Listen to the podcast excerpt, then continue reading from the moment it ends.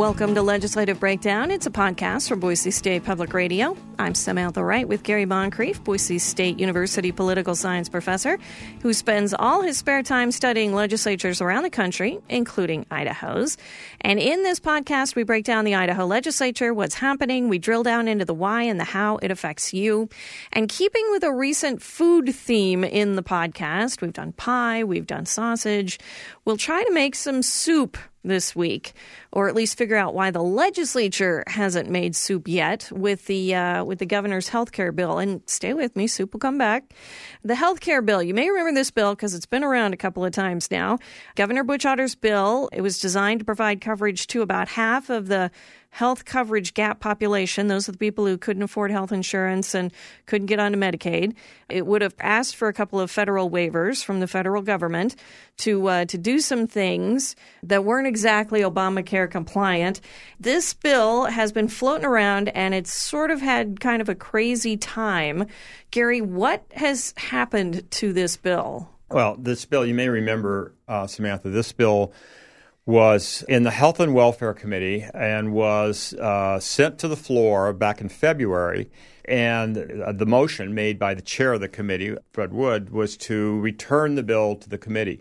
At the time, it appeared that the Republican Party did not have enough votes to pass it on the floor.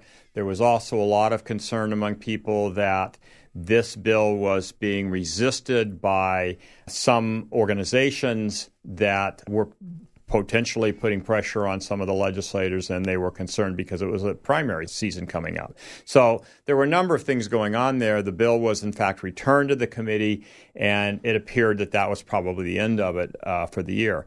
However, this week, at the very end of the session, Christy Perry, who was a member of that committee, made a motion in the committee to bring that bill back to the floor again. The motion in the committee was successful on a 7-5 vote. It came back to the floor again. The argument was, we need to at least be on record on this bill. There was a lot of concern among some citizens and several organizations that we need to get something done on this. And so she pushed to have that bill back on the floor. It came back to the floor again. And it was, again, Fred Wood made a motion to send it back to the committee. And in fact, that's what happened. It was sent back to the committee, and the debate around the vote was a very emotional debate and vote. And the vote itself was not on whether to pass this bill or not. It was on the procedural motion whether to send the bill back to the committee. That's right. And very emotional. So here's Christy Perry, who we will point out is a Republican. Here she is on the floor during all of this week. I have been all but spit on in this body for bringing it back. And I just want to stand here and tell you guys that I don't give a damn what anybody thinks of me in this. I came here not because of the people here, but to represent my people who have cried to have some movement in this particular arena. And then we heard from Fred Wood, who you mentioned, who is also a Republican, and here's what he had to say. This bill will not go anywhere this year, never was going to go anywhere this year, for a variety of reasons, a bunch of which weren't political. It wasn't soup yet. So the whole idea of not forcing a vote out here when you know what the result is going to be, and everybody here understands what the result is going to be. That's not a secret, for goodness sakes. But we're trying to drive a square peg into a round hole this year. So there's that soup coming back. Fred Wood talking about how the bill was not soup yet. It had not turned into soup.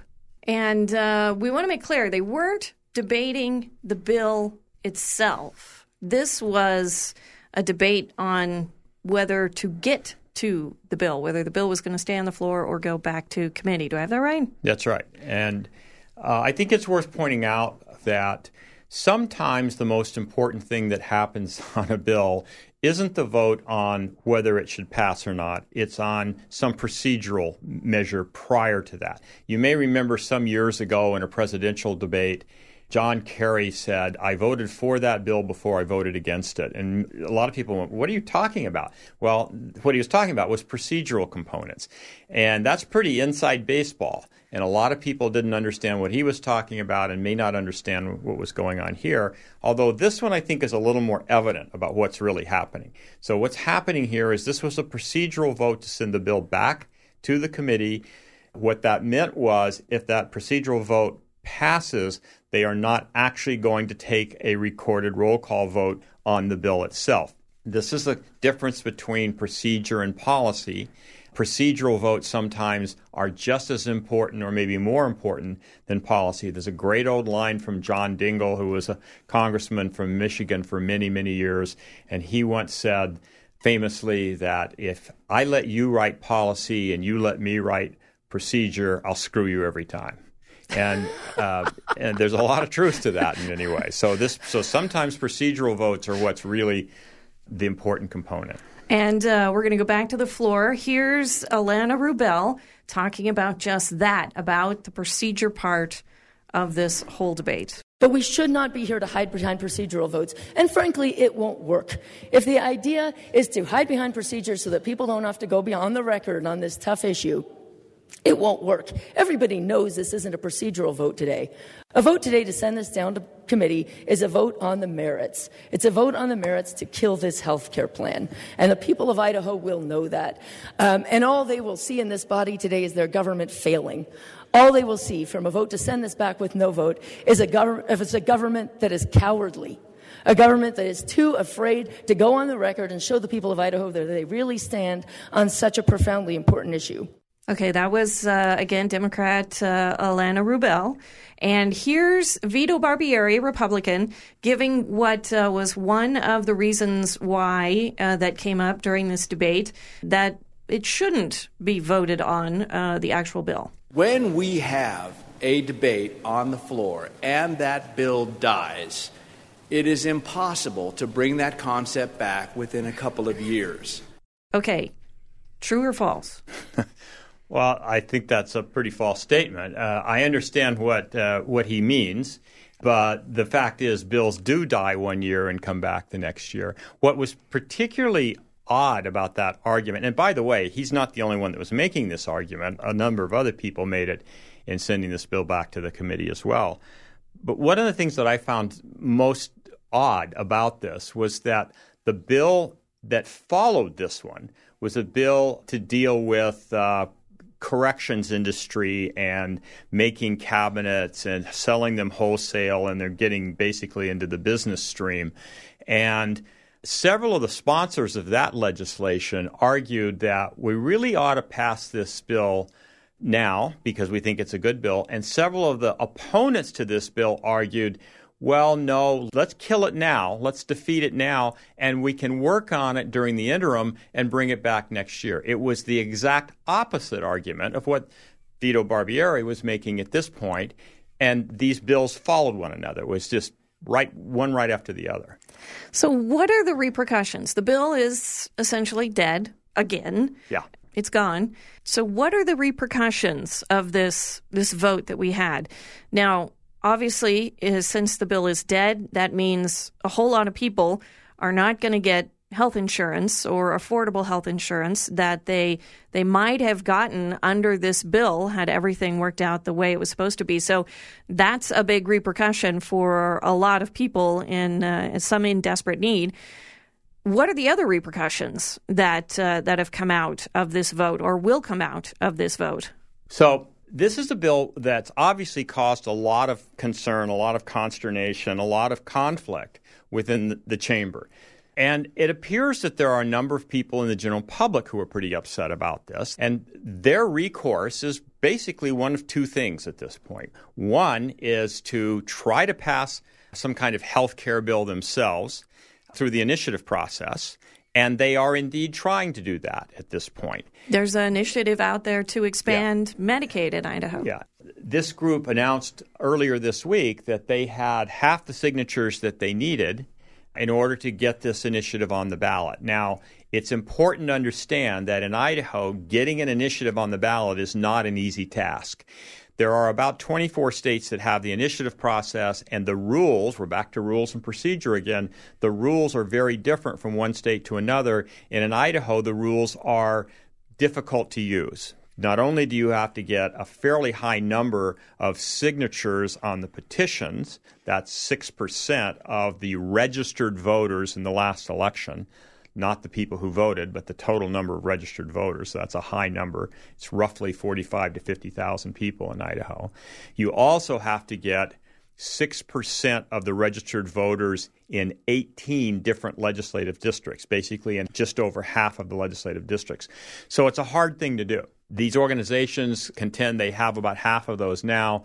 They are fighting mad after yesterday. A number of them were essentially removed from the gallery yesterday after this procedural vote. And I'm guessing they're going to use this as energy to try to get the rest of the signatures they need to get it on the ballot. Kind of a rallying cry. Yeah, exactly. Whether they're successful or not remains to be seen. They only have about a month more to get this done. So what's the other repercussion? The other potential consequence is for people to vote against their legislators who refuse to hear this bill. Now, in a two-party state, that might be a viable option. But in a state like Idaho, it's not necessarily. It depends on who those legislators are. So there were 42 people who voted to send this bill back to committee. All of them were Republicans.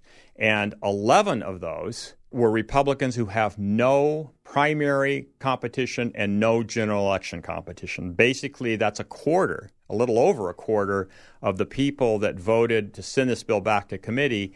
There's no recourse for the voters in those districts to punish them, if you will, because they don't have any opponents. They're already elected. They're already basically elected at this point for the November 2018 election. I mean, unless there's a write-in of some sort, there's no reality to these people being defeated.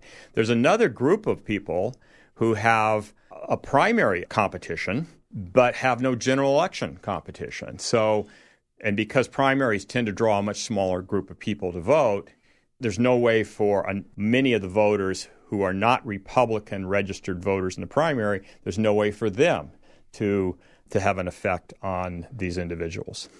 So that means the bill is dead, and, what are its chances it comes back next year? I think there's actually a pretty good chance it will come back next year. What happens to it remains to be seen. You know, so much of it depends on who gets elected this year. It depends on who the governor is and whether he or she announces they'll veto this bill if it passes.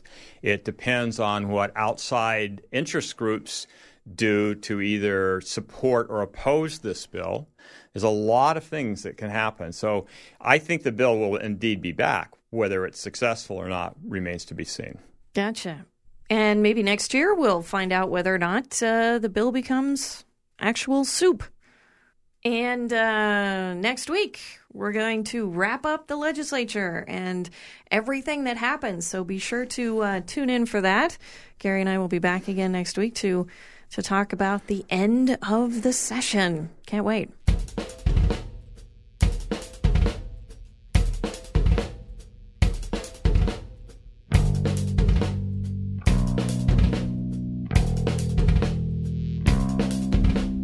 Legislative Breakdown is a podcast from Boise State Public Radio. I'm Samantha Wright with Boise State Political Science Professor Gary Moncrief. Our original music comes from local artist and composer Will Hall of the bands Nude Dude and Like of the Dog. And if you like this podcast, rate us on iTunes and help other people to find us. Remember, it's your legislature. Thanks for listening.